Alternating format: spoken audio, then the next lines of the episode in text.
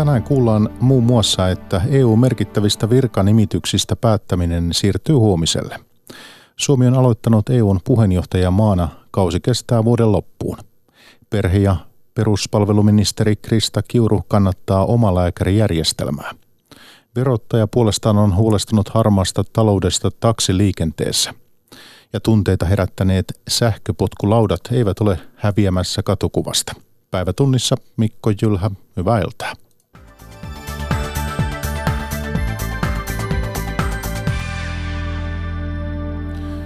Ratkaisu Euroopan unionin huippuvirkojen täyttämisestä siirtyy huomiseksi.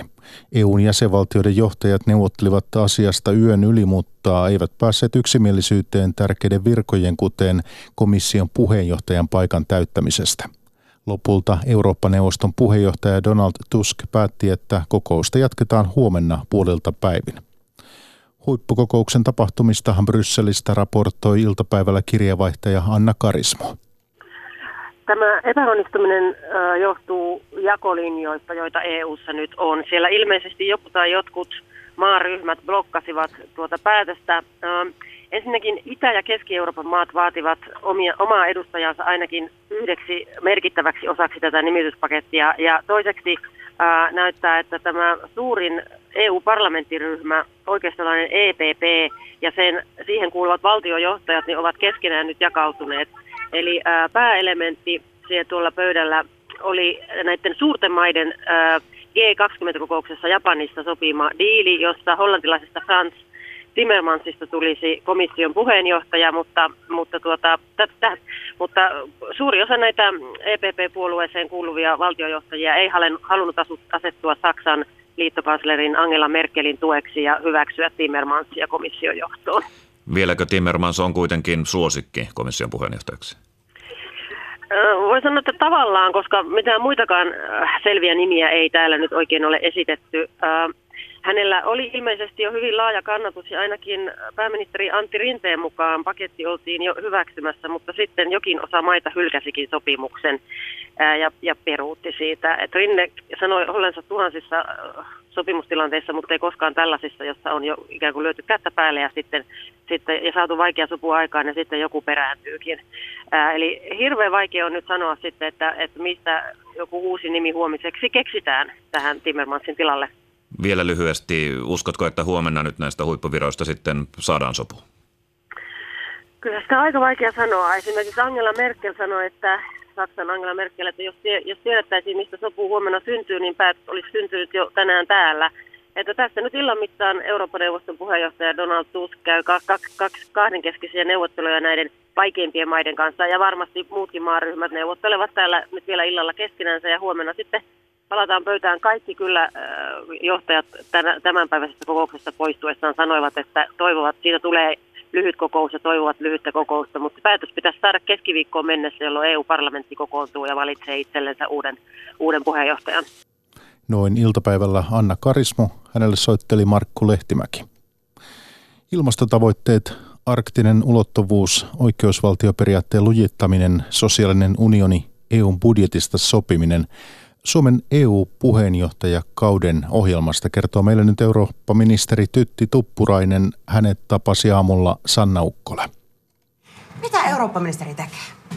No mä tulen olemaan puheenjohtajana Euroopan neuvoston yleisten asioiden neuvostossa ja sitä kautta mä tulen huolehtimaan, että tämä koordinaatio pelaa ja ehkä kaikkein isoin yksittäinen kysymys on EU-rahoituskehykset. Ja voisi ehkä sanoa, että mä huolehdin, että pääministeri onnistuu omassa tehtävässä johtaa Suomen EU-politiikkaa. Tähän tulee äärimmäisen kiinnostavaan kohtaan. Brexit hämöttää siellä tulevaisuudessa ja nämä huippupestit on auki ja, ja, ja tota, budjetti tosiaan pitäisi saada valmiiksi. Niin mitä Suomi aikoo saada aikaa seuraavan kuukauden, kuuden kuukauden aikana?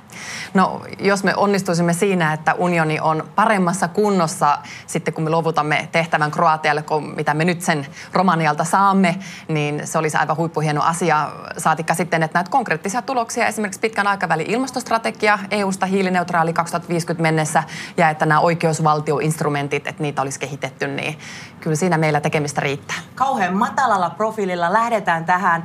Tälläkin ihmeteltiin tänä aamuna, että miksei täällä näy EU-lippuja ja kokoukset pidetään vaan Helsingissä ja lahjoja ei anneta, niin minkä takia näin? Eikö tämä nyt äh, tuhannen euron paikka? No kyllä tässä varmasti näkyvyyttäkin saadaan. Et lippuja tulee olemaan Finlandia-talon edustajille ja varmasti muuallakin. Ja, ja kyllähän tänne kun kokousvieraita tulee, niin eivät he jää paitsi tätä suomalaista lumoa, että, että esimerkiksi lautasilla tulee olemaan suomalaista ruokaa ja niin edelleen.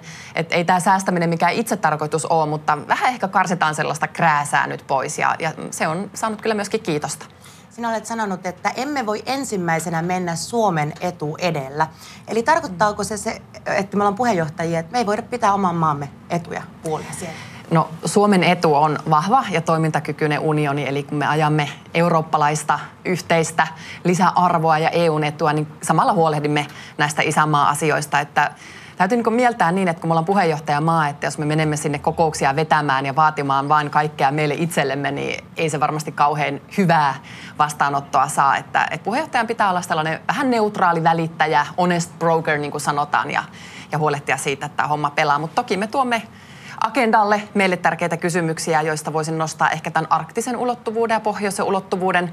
Se on se asia, mitä muut maat eivät agendalle tuo, ellei me sitä tee. Ja, ja se on jo silloin 99, kun oli ensimmäinen puheenjohtajuus, niin Suomen teema ollut. Suomi ottaa kahdeksan turvapaikanhakijaa Välimereltä ja nyt on puhuttu siitä, että onko Suomen pakolaispolitiikan linja muuttunut. Maria Ohisalo sanoi, että on ja keskusta on eri mieltä, niin mitä sinä sanot? Onko Suomen linja muuttunut? No tämä oli, niin kuin pääministeri Antti Rinne on todennut, niin tapauskohtainen päätös ja tullaan harkitsemaan jatkossakin joka kerta erikseen räätälöidyt ratkaisut, mutta me ollaan EU-puheenjohtajamaa, niin tietyllä tapaa täytyy näyttää esimerkkiä. Että nämä tilanteet ovat aika epätoivoisia, että nyt Italia kieltäytyy päästämästä näitä turvapaikanhakijoita omien rajojensa sisäpuolelle. Ja, ja siellä niin kuin ankarissa olosuhteissa kuumalla merellä päivätolkulla nämä ihmisraukat ajelehtivat, että jotain täytyy tehdä. Ja Suomi ottaa nyt nämä turvapaikanhakijoina vastaan ja tulee selvittämään heidän tilanteensa.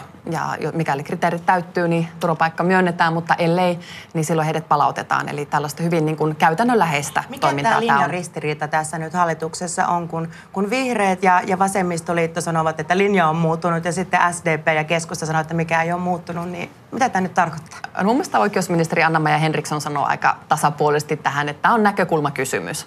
Et me nyt ollaan tehty tällainen yksimielinen päätös EU-ministerivaliokunnassa tällä ke- kertaa ottaa vastaan näitä turvapaikanhakijoita. Minusta se on hyvä ja oikea ja ryhdikäs päätös. Edellinen hallitus ei näitä kertaluontoisia päätöksiä mereltä pelastettavista turvapaikanhakijoista tehnyt. Jos haluaa tässä nähdä linja, linjan muutoksen, niin siinä se on, mutta itse en kyllä tätä linjamuutoksena tulkitse, vaan katson, että aivan kuten pääministeri Rinne linjasi, että, että Suomi tässä toimii puheenjohtajana maana näyttäen muille maille esimerkkiä. Suomen EU-ohjelma äh, julkaistettiin viime viikolla ja sitä on myöskin arvosteltu siitä, että se on tämmöinen aikamoinen toiveiden tynnyri. Ja esimerkiksi Henna Virkkunen sanoi tässä viikonloppuna, että, että tästä puuttuu konkreettia, että siinä ei ole selkeitä päätavoitteita. Niin mitä sinä vastaat näihin kritiikkeihin? No mä oon saanut aika hyvää palautetta ja esimerkiksi eduskunnan keskustelussa niin niin kyllä pääsääntöisesti kansanedustajat antoi kiitosta sille. Että, Aika paljon tuli kritiikkiä myös oppositiosta. No oppositio kritisoi lähinnä perussuomalaisten taholta lähinnä tätä koko EU-suuntautumista, että mielletäänkö kokoomus. vahva EU Suomen eduksi vaiko ei. Et itse kun luen sitä puheenjohtajakauden ohjelmaa, niin siinä on kyllä hyvin selkeät prioriteetit. Ennen kaikkea tämä oikeusvaltioperiaatteen lujittaminen, johon Suomella on konkreettisia toimenpidealoitteita nyt esittää. Et jos me puheenjohtajakauden aikana saadaan neuvoteltua EUn rahoituskehyksiin oikeusvaltion mekanismi, joka mm. sitoo EU-rahoituksen oikeusvaltioperiaatteen noudattamiseen, niin se tulee kyllä olemaan saavutus, joka sitten elää myöhempinäkin vuosina Suomen Suomen saavutuksena ja lujittaa eurooppalaista oikeusvaltiota. Samoin tämä ilmastopolitiikka, niin hyvin konkreettisia asioita. Nämä on samat maat, jotka ei noudata euro- oikeusvaltioperiaatteita. Siellä on Puolaa, Unkaria, Tsekkiä, jotka myös haluatte ilmastotavoitteiden taakse kompensaatioilla, eli hiilineutraali Euroopan unioni 2050. Niin miten tämä ristiriita, kumpi menee edelleen, ilmasto- vai oikeusvaltioperiaate? No kaikkia näitä täytyy tasapainottaa ja katsoa hyvin rauhallisesti ja yhteisiä ratkaisuja hakien. Että mä luulen, että tämä ilmastoratkaisu löytyy, kun tehdään fiksu rahoituskehys, joka ottaa huomioon niiden alueiden tarpeet, jotka kiistatta sitten jonkinlaista kompensaatiota tarvitsee. Ja jos sellainen rahoituskehys löytyy, niin sitten varmaan voidaan sopia myös tästä oikeusvaltiomekanismista. Se on nettomaksajamaille kriittisen tärkeää, myös Suomelle nettomaksajamaana kriittisen tärkeää, että tämä sitominen oikeusvaltioperiaatteeseen saada aikaiseksi ja, ja yksimielisesti nämä ratkaisut tehdään. Eli jokaisen täytyy voida kokea, että, että rahoituskehyksestä on heille hyötyä sosiaalinen unioni, se on myös tietysti kovasti esillä tässä Suomen ohjelmassa, sitä painotetaan monessa kohdassa. Niin mitä tämä käytännössä tarkoittaa, kun kuitenkin sosiaalipolitiikka päätetään lähinnä jäsenvaltioissa? No mä itse haluan muistuttaa, että EU ei ole pelkästään sisämarkkinaprojekti, eikä EU ole pelkästään kauppapoliittinen toimija, vaan kysymys on eurooppalaisuudesta. Ja meillä on täällä Euroopassa aika ainutlaatuinen sosiaalinen malli, me pyrimme pitämään huolta myös niin kuin ihmisten hyvinvoinnista. Että kaikki ei ole vain markkinoilla Mitä tämä voi tarkoittaa konkreettisesti? Tavallaan, että ette te tallo jäsenvaltioiden varpaille? No se on sanottava, että mitään perusopimusmuutoksia Suomi ei aja.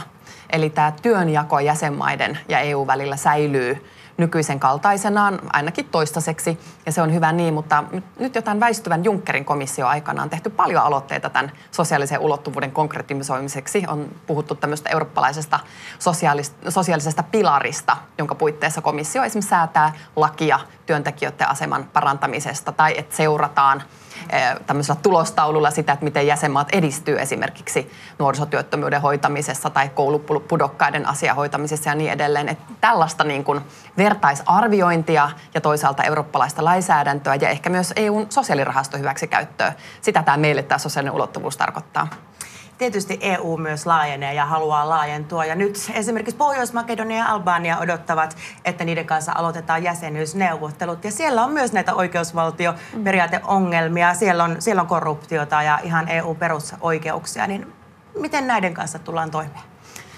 Komissio on selvittänyt näiden maiden tilannetta ja, ja suosittanut sitä, että jäsenyysneuvottelut voidaan aloittaa. Ja se perustuu niin kuin hyvin tiukkaan arviointiin ja kriteereiden täyttymiseen. Ja Suomi kuuluu niin kuin tässä kysymyksessä niihin maihin, jotka korostaa armotta näiden kriteerien täyttymistä. Et me emme ole avokätisesti avaamassa jäsenyyttä maille, jos kriteerit eivät täyty, mutta emme me myöskään ole torjumassa maita silloin, kun kriteerit täyttyy. Ja minusta tässä on kysymys myös niin kuin EUn omien sitoumusten noudattamisesta.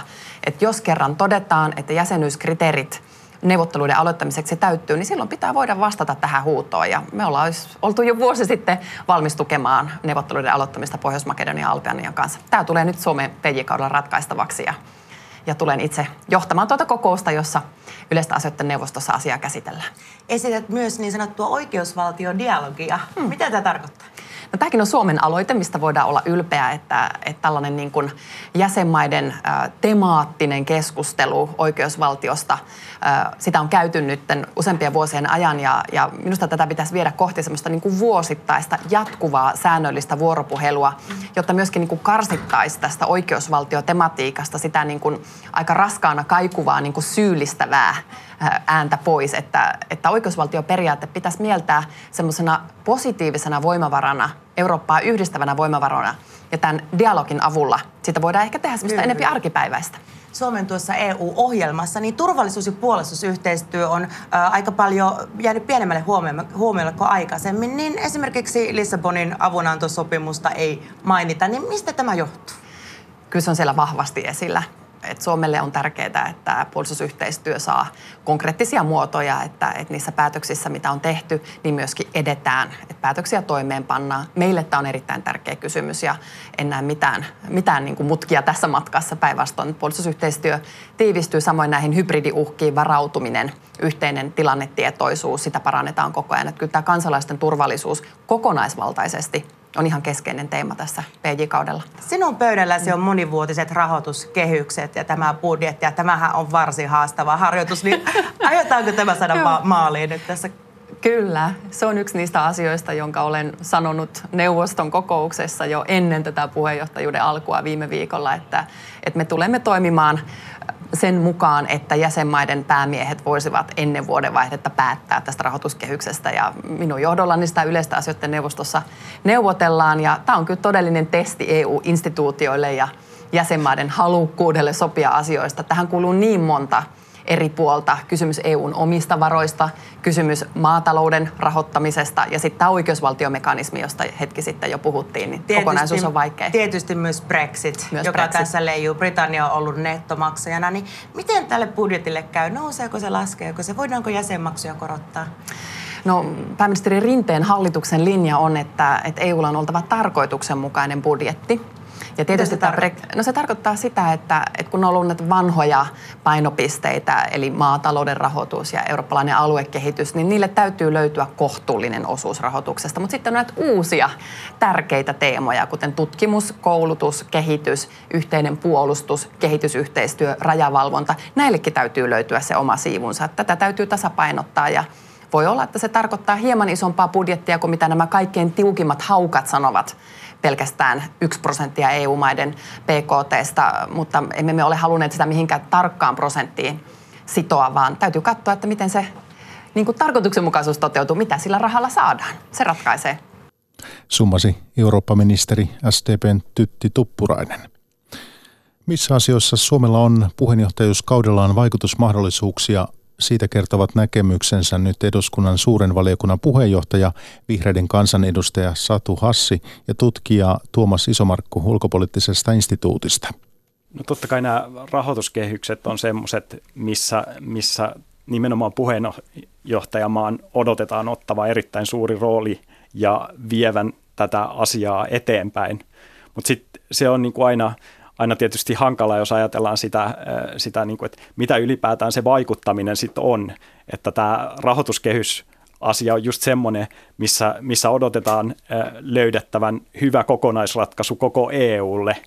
Äh, tämä ei välttämättä tarkoita, että, että kun Suomi ajaa tätä asiaa ja on vastuussa siitä, että, että Suomi sitten kauheasti voi jotain, jotain omia tavoitteitaan tuoda pöytään, vaan ennen kaikkea on Suomi voi käyttää, käyttää niin kuin vaikutusvaltaansa siinä, että se pyrkii etsimään tämmöisen ö, koko EUn kannalta mahdollisimman toimivan ratkaisun.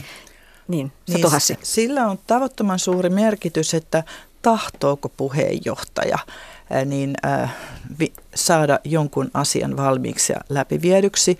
Tämä budjetti on tietysti semmoinen asia, että se on tavallaan semmoinen, mikä tulee halus tai ei. Äh, ja senkin voi, voi hoitaa hyvin tai huonosti. Uskon, että Suomi hoitaa sen hyvin. Ää, mutta esimerkiksi tämä EUn ilmastotavoitteiden ää, kunnianhimon tason nostaminen sillä että se oikeasti vastaisi tätä Pariisin ilmastosopimuksen tavoitetta, että maapallo ei päästetä lämpeneen yli puolentoista asteen. Se on tyypillisesti semmoinen asia, jossa se on ihan ratkaisevaa, että tahtooko puheenjohtaja viedä sitä asiaa eteenpäin. Ja musta on tosi hieno asia, että tämä on yhtenä nyt Suomen EU-puheenjohtajakauden painopisteistä. No toinen on tämä oikeusvaltioperiaate.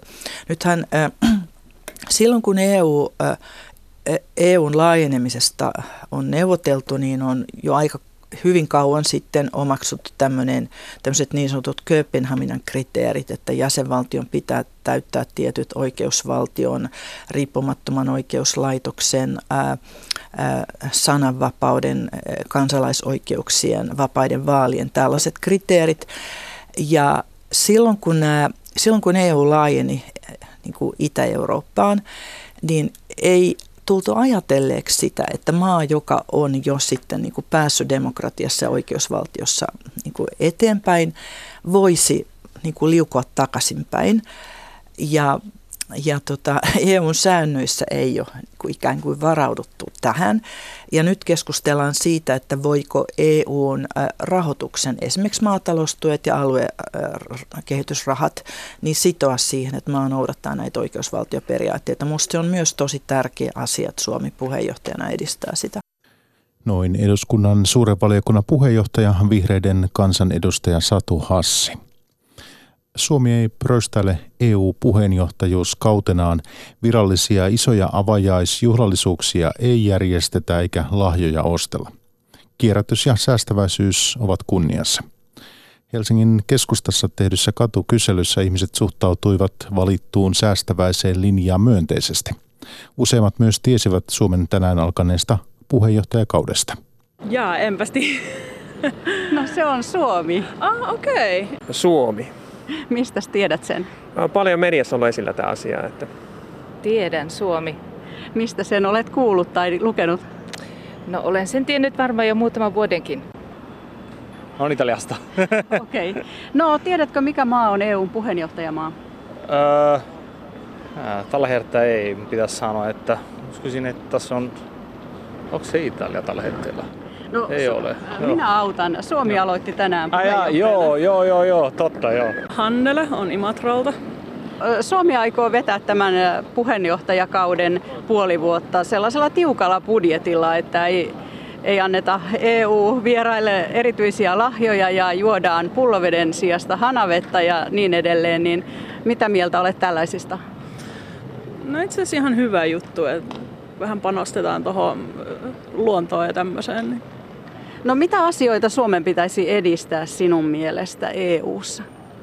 No kyllä tuo ilmastonmuutosasiat niin kiinnostaa ja et sitä asiaa ainakin minun mielestä pitäisi edistää. Mistä paikkakunnalta olet? Järvenpäästä. Suomi vetää puheenjohtajuuden tämmöisellä tiukemmalla budjetilla kuin esimerkiksi 2006, kun Suomi oli edellisen kerran puheenjohtajamaa, niin mitä mieltä olet siitä? Se on ihan hyvä asia, että ei sitä rahaa nyt tarvitse hassata joka paikkaan. Että No mitä sinun mielestä kannattaisi edistää EU-ssa Suomen puheenjohtajakaudella? No kyllä nämä ympäristöasiat nyt on ollut aika tapetilla, että kyllä mä olen samaa mieltä ja ihmisoikeudet kanssa, että on, nämä on mun linjaukset. Että... Helena Halonen Helsingin Käpylästä. Suomi pitää sellaista matalaa profiilia tai tiukempaa budjettilinjaa omissa kuluissaan kuin 2006 edellisellä kaudella. Että mitä mieltä olet tästä? Minusta se on oikein hyvä asia. Kyllä, kannattaa säästää. Ihan turhia tuollaisia lahjoja, yrityslahjoja, niin nehän joutuu nurkkiin ihmisille pyörimään yleensä. Mitkä asiat sinun mielestäsi Suomen pitäisi pitää esillä tällä puheenjohtajuuskaudella puolen vuoden aikana? No ilmasto, ilmastoasia on varmasti ihan kaikista tärkein. Ja sitten tämä Euroopan, Eurooppaan tukeutuva maahanmuutto myöskin, että siihen pitäisi saada jotain rotia. Onko sinun mielestäsi hyvä, että tämä EU-puheenjohtajuus kiertää eri jäsenmaiden no, välillä? Mielestäni on tosi hyvä asia, koska myös esimerkiksi pienet maat saa johtaa ja kaikki saa oma aika. Se on ihan tasainen juttu. Joo.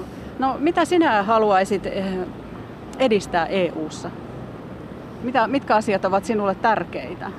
Se on tärkeää, että meillä on kaikki yhdessä ja me pystytään kuitenkin antaa oikeudet kaikille ihmisille. Ja. Helsingistä. Arne Saarinen. Mikä on EU-puheenjohtajamaa tällä hetkellä? Suomi.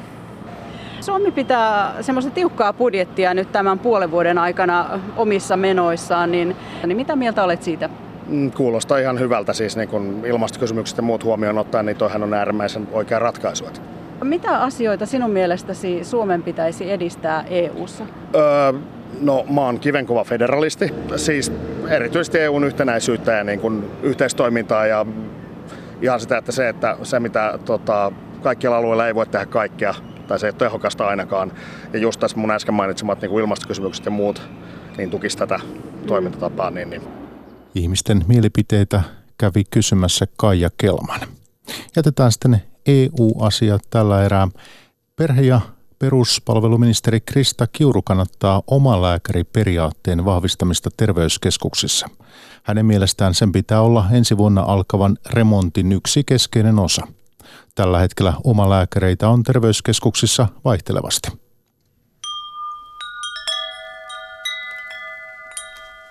Synnynnäistä selkäydinvammaa sairastavalla Suvi Piispasella on ollut terveyskeskuksessa oma lääkäri koko hänen 31-vuotisen elämänsä ajan. Suvi Piispanen. Oma lääkäriys on tärkeää, jotta lääkäri tuntee potilaansa ja hänen sairautensa ja osaa auttaa. Ja ei aina tarvitse sitten selittää, mitä on ollut.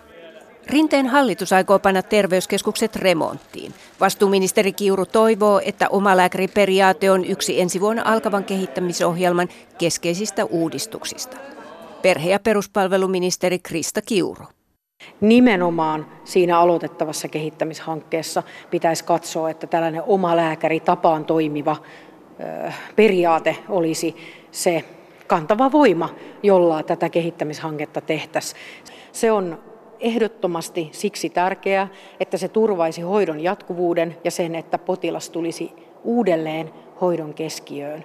Monet asiantuntijat arvioivat, että omalääkäriajattelun käyttöönotto olisi ratkaisu moniin perusterveydenhuollon ongelmiin.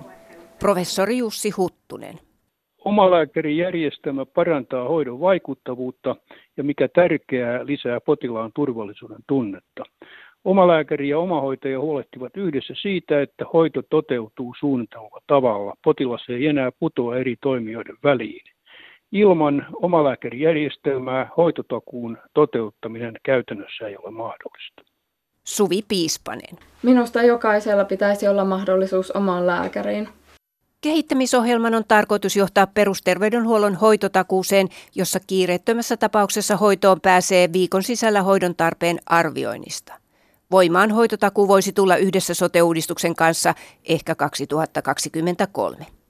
Tiina Merikanto toimitti. Verottaja on löytänyt huolestuttavia merkkejä harmaasta taloudesta taksiliikenteessä lakiuudistuksen jälkeen.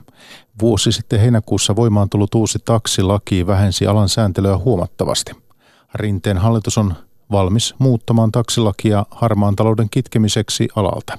Aapo Parviainen. Jo taksilain valmistelun aikana ennakoitiin, että harmaalle taloudelle avautuu taksin mentävä aukko, kun sinetöityä taksamittaria ei enää vaadita. Verohallinnon valvontajohtajan Marko Myllyniemen mukaan löydetty aukko ei ehkä ole auton mentävä, mutta reikä kuitenkin.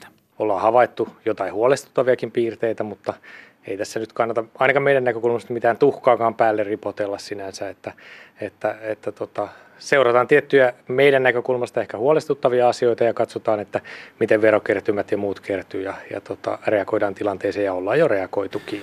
Viitteitä harmaasta taloudesta on nähty myös arjen liikenteessä, kertoo Taksiliiton hallituksen puheenjohtaja Kai Andersson. On ilmiselvää, että tässä laissa on, on valuvikoja, joita täytyy korjata ja meillä on ongelmia ja viitteitä siitä, että harmaa talous on lisääntynyt ja halutaan katkaista se näin heti alkuunsa. Verottajalle valvonta on hankalinta, kun matka maksetaan kiinteähintaisena ja käteisellä. Lisäksi on huomattu, että uusista luvanhaltijoista noin tuhat ei ole rekisteröitynyt verottajalle.